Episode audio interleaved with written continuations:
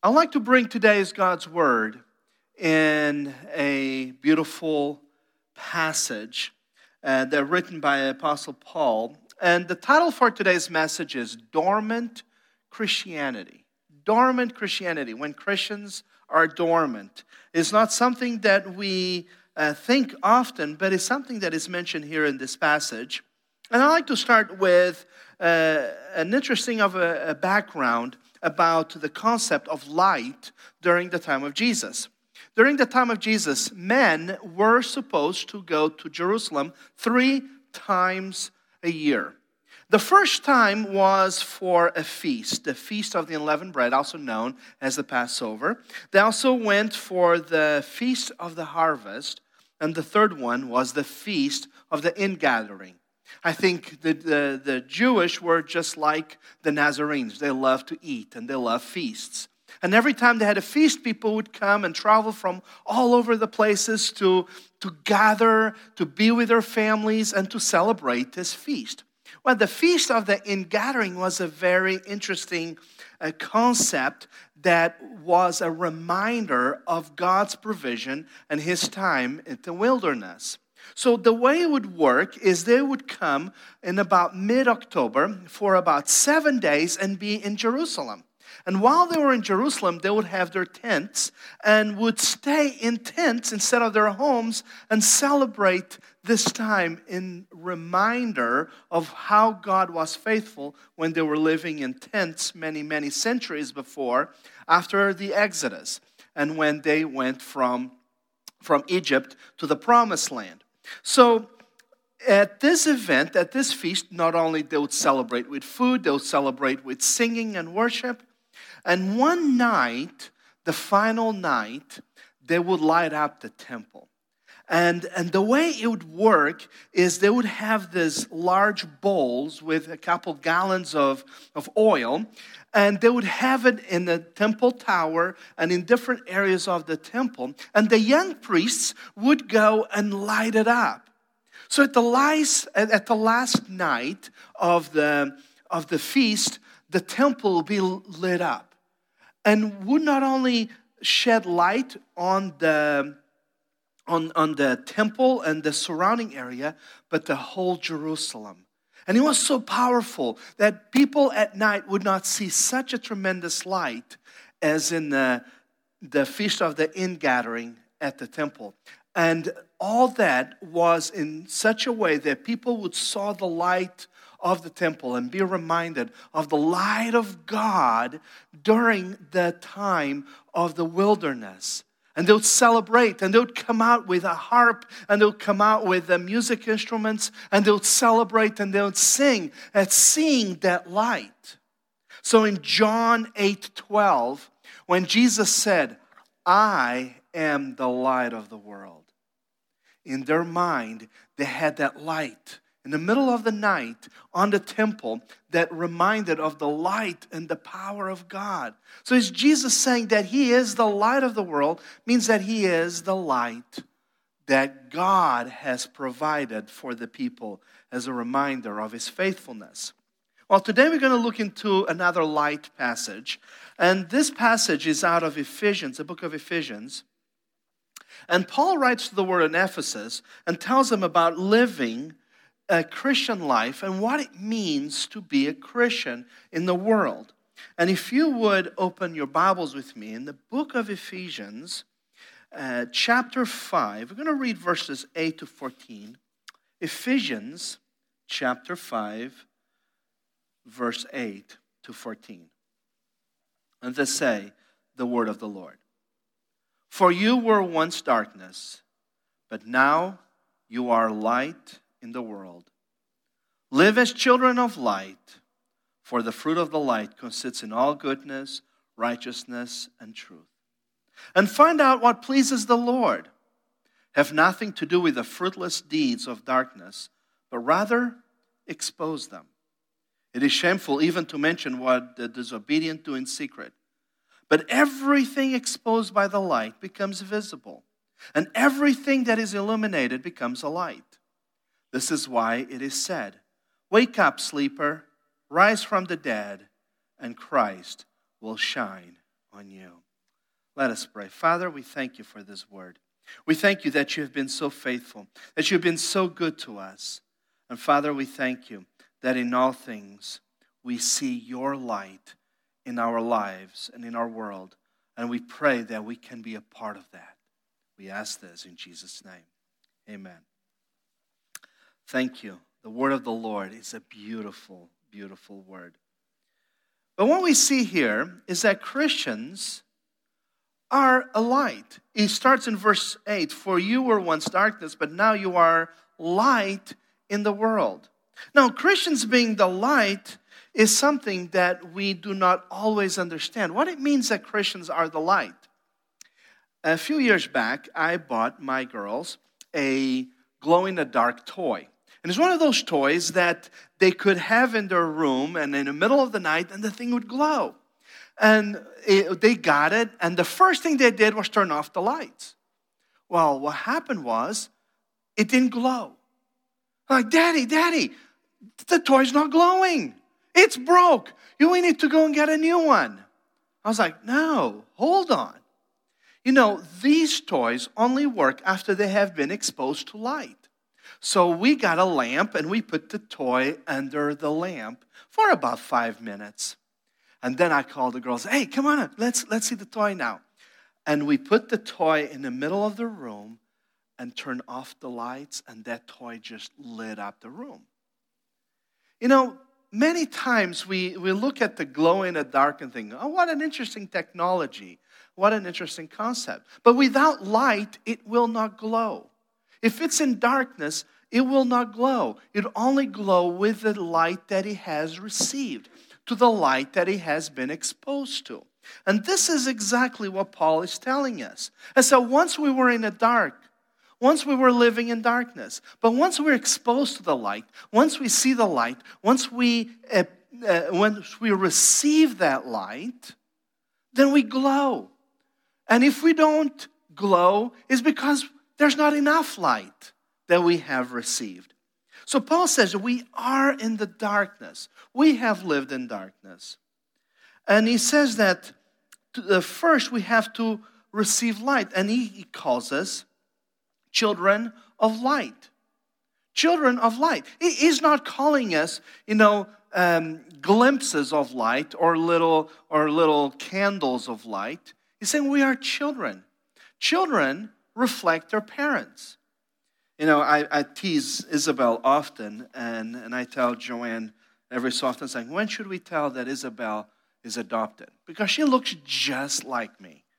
And, and when she was little, she goes, I am. Like, Isabel, just go to a mirror. You know, there's no doubt you are my child. She, she has, just has my face. And people tell me often, well, there's no denying this child of yours because she acts like me a lot too. And the children reflect the parents. And that's why Paul is using this terminology that we are children of the light because they see the light of, of our Father in us. And the light is truth, the light is holiness because when we live in the life, all that is wrong, all that darkness around us is visible. It shines in the darkness. People notice. And Jesus told us also in a Sermon on the Mount, and we preached about it a few years, a few, years, a few weeks ago, uh, when we were talking about the Sermon on the Mount, how we are to be the light of the world. How you cannot hide a light under a table. But the light of the world is Jesus saying that He is the light and we with him become light. But verse 8 tells us that we do live in darkness. Paul said that we were once darkness. It didn't say that we were once living in darkness, that we were once in darkness. We were darkness. So, what does he mean by we being darkness? He's meaning that we are the disobedience, that we are the sinful, we are the ones who are living by choice in darkness. That's why we are. Is an attribute because we have chosen not to receive light, but to, but to be in darkness. So we are darkness. And Paul is speaking about light as nothing to do with darkness, because once light comes in, darkness disappears. And he says, You are the light in the world. Live as children of the light. And find out what pleases the Lord. Have nothing to do with the fruitless deeds of darkness, but rather expose them. You know, many Christians look at this and think, oh, there's so many things I disagree with right now. There's so many things that I do not agree with. Oh, there's so many things happening in our world that I just want to speak about it because so many people are doing so many wrong things. And yet, what this passage is telling us is that we are the children of the light and we are to expose, but we do not expose with our opinions. We expose with the word of the Lord. Amy Carmichael was a missionary in 1867. She read an article about girls uh, being used for prostitution in the Hindu temples in India. And she prayed and she wanted to make a difference. But during the Victorian time, there was no way she could go and, and say things like that. You know, I want to go and, and end with this thing that is so wrong. But she prayed and said, Lord, give me wisdom, give me insight because I want to go. And she was able to raise funds. She was able to go. She was able to attend. She was able to make sure that she could go to India. And when she arrived, she spent 55 years without returning to England, ministering to these girls, ministering to these people, because they were living in the evil, in the darkness. And she brought that light to them. And this is the Word of God. So when we look at something that's happening around us, when we see someone making a statement, and we think it's darkness, we need to expose, but not expose with our opinion, not expose with our political ideas or with our, with our political views. Yet, let's use the Word of God. Let's use what God has said to bring light because the light is the Word. The Word of God is how we're going to expose those things that are wrong around us. It's not about opinion. We are darkness. We lived in darkness. We were darkness. But now we are light. So if there's anything that doesn't bring pleasure to God, we are to expose it. And that's why Paul says for us to live as children of light in verse 8. Live as children of light. One of my best uh, ways to understand this passage is that God, that Christ is the sun, and He is the light, and the sun shines on the earth. And we are like the moon. Now, if you've ever seen a full moon, it's bright. We can almost see in front of us with the light of a full moon. But the moon itself has no light. The moon itself does not emit any light. All it does is reflect the light from the sun. And many times we, we look at, at our lives and thinking, well, I have no light. Of course we don't. But when the sun reflects on us, we can shed that light into the world. And this is why it's so important that we understand that it, it, it, takes a relationship with Jesus Christ, that it takes a relationship with the Father, that it takes a relationship with the Holy Spirit. It takes a relationship for us to have that light. Because without that relationship, there is no light. I cannot give something that I do not have. I cannot show something that I do not comprehend. I cannot teach something that I do not know. But if I receive from the Father, I can share. If I have received from the Father, I can let others know and can other, let others see. So light shines in the darkness, and people see it. It's about relationship. When we receive His Spirit, when we receive His holiness, they see it in us. And we're also to please the Lord. And that's why Paul tells us in verse, um, in verse, uh, uh, verse 11 have nothing to do with the fruitness. No, I'm sorry, verse 10. And find out what pleases the Lord. Find out what pleases the Lord. And Paul has a very clear idea of what pleases the Lord. Now, I find amazing when people know the different kind of trees. Nate, uh, he, he's been working with trees for so long, and he, he can look at a tree and say, well, that's an elm tree, that's an oak tree. And every time I see a tree, it's a tree. You know, I don't know what fruit tree is or a nut tree or any kind of tree. For me, a tree is a tree. And I had a few months back, uh, my neighbor left on my front porch a bag filled with pears. And I didn't know who, who, who left pears, but I have one of those uh, camera doorbells. So I went back and found out it was my next door neighbor. I'm like, where did he get all these pears? And then I went to my backyard, look over his yard, and sure enough, he had this large pear tree. I never seen it. I did not know it was a pear tree until I saw pears dangling from that tree. And I don't know what an apple tree is until I see apples coming out of that tree. And, and the same thing with oranges. And the same thing with, with any other fruit. I don't know what a tree is from another tree until they bear fruit. And this is what Paul is telling us.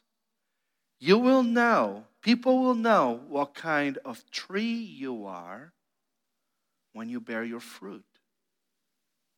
People will recognize that you are a tree that is related to God the Father because your fruit represents the fruit that the Father has. And what is amazing about this passage is that Paul is telling us our Christian life is not about how we how we live or how many things we believe in or how many times we go to church or how many times we read the Bible. Our Christian life is about the fruit we have, the fruit we provide. And he tells us it's the fruit of righteousness, of goodness, and truth. Verse 9 For the fruit of light consists in all goodness, righteousness, and truth. So if we do not have the fruit, we are not related to the Father. We are living in darkness. But the fruit is what's showing us, uh, is what's showing others whom we belong to. So people desire trees with good fruit. No one wants a tree that has little to no purpose, like a, a buckeye tree. You know, there's no little purposes for, for those nuts. I, am I'm, I'm sorry. you, you know, it's just, it, it's true that there's, there's no use for a buckeye nut. Yes, buckeye necklaces and. Anyway, so yes, we do have some people here that are making comments. So, but the truth is, if there is a tree that has a nut that has no purpose, why, why, why, why do we plant that tree? Why would we plant the tree? Because it has no purpose. We want to plant pear trees or mango trees. That means also we're warmer too. We want to we want to plant, plant pear trees and orange trees and, and all these wonderful fruits that we love, banana trees. And when we plant those trees to have fruit, we expect fruit. And if there's no fruit, we, we destroy it. We don't want it. And that's why Paul is calling the light the fruit, because it shows that we have a purpose in this world to reflect Jesus Christ. The passage ends with a, with a word Wake up, sleeper, rise from the dead, and Christ will shine on you. Wake up, sleeper. And this is what Paul is telling us Wake up, rise from the dead. Know, enough on being dormant. There's too many people that are Christians like they're the light, but they're like the refrigerator light. You know about the refrigerator light? When you go on, you don't know what's doing. You only, the only use is when you open the door and it comes on. And then you close the door and you assume the thing's off. It has, has only a purpose for a few minutes when you're there. And I know some Christians who are like refrigerator lights. They come to church and they're the light, and then they just go back and we don't know what's going on. And this is not what Paul's telling us. Paul's telling us that our light radiates, it shines into the darkness. So when we wake up, it's not to say that we're all asleep. It's, we have to be active in having the fruit. We have to be active in our relationships so others will see Jesus Christ in us. I'd like to conclude with, uh, with an analogy. Let's say that you are lost in the woods. I have been lost in the woods a few times, uh, especially uh, when I was younger. And, but let's say it's the middle of the night, and the dawn came, and it's the middle of the night, and you don't see anything. All you know is there's trees everywhere, and your flashlight on your phone is, you know, there's no more battery, so you don't even know what, where to go or what to do. But somehow, in a distance, you see someone walking with a light. And you go to that person and you say, Hey, um, I'm lost. Um, do, you, do you know this place? He goes, Oh, yeah, yeah. I live nearby. I know this woods very well. If you follow me, I'll lead you out of the woods and you can go on your way. But let's say, I say, you know what? I'm not sure if I'm going to trust that flashlight. So, uh, no. I'm going to stay in the darkness. No one would ever do that. They would say, You got a flashlight. I want to follow you. The problem with Christians nowadays, the problem with people, is that they're seeing the light. We have the light, and we are living in darkness. There's a lot of darkness. And people are looking for someone with a light. And all we have to say is, This light is not mine, it's Jesus. But Jesus can lead us out of this situation into a place where you can be home. We as Christians have the light in the world that's filled with darkness. All they have to do is follow Him. All they have to do is have a relationship with Him. But if we are not carrying a light, if we, if we are not having the fruits, how is anyone going to see what we have? So we have to wake up. We have to share the light, and we have to follow Jesus. So today I have a challenge, a challenge for all of you. And the challenge is to be the light. I know it's very hard to be the light when you are at home with, with your family. I know it's very hard to uh, share your testimony when there's other people uh, that are in their homes. But a phone call, even a, a video on Facebook or, or on social media with your testimony of something amazing that God has done in your life. A video about something that God has done in your life that you want to share with others can make a difference. Call someone who, who has been in your mind, who's been on your mind, and connect to people. That's how we become the light even in times like this.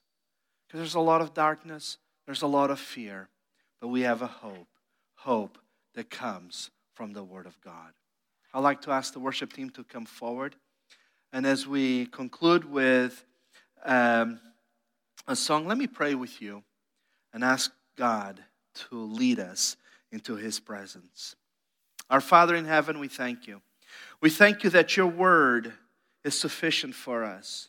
We thank you that the light of the world, and when we think about the temple lit up, when we think about Jesus saying that he is the light of the world, when he tells us that we are the light of the world, Father, we understand that you have prepared us that you have extended grace and that today we can be the light of the world because of our relationship with you.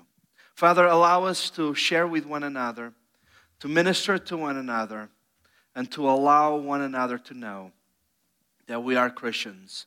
Not because we have a wonderful talk, not because we, we really know what to say, but because the fruits of your ministry in our lives are visible. Because the fruits of your presence in our life are visible. And by the fruits, people know us. We pray this and we ask in Jesus' name.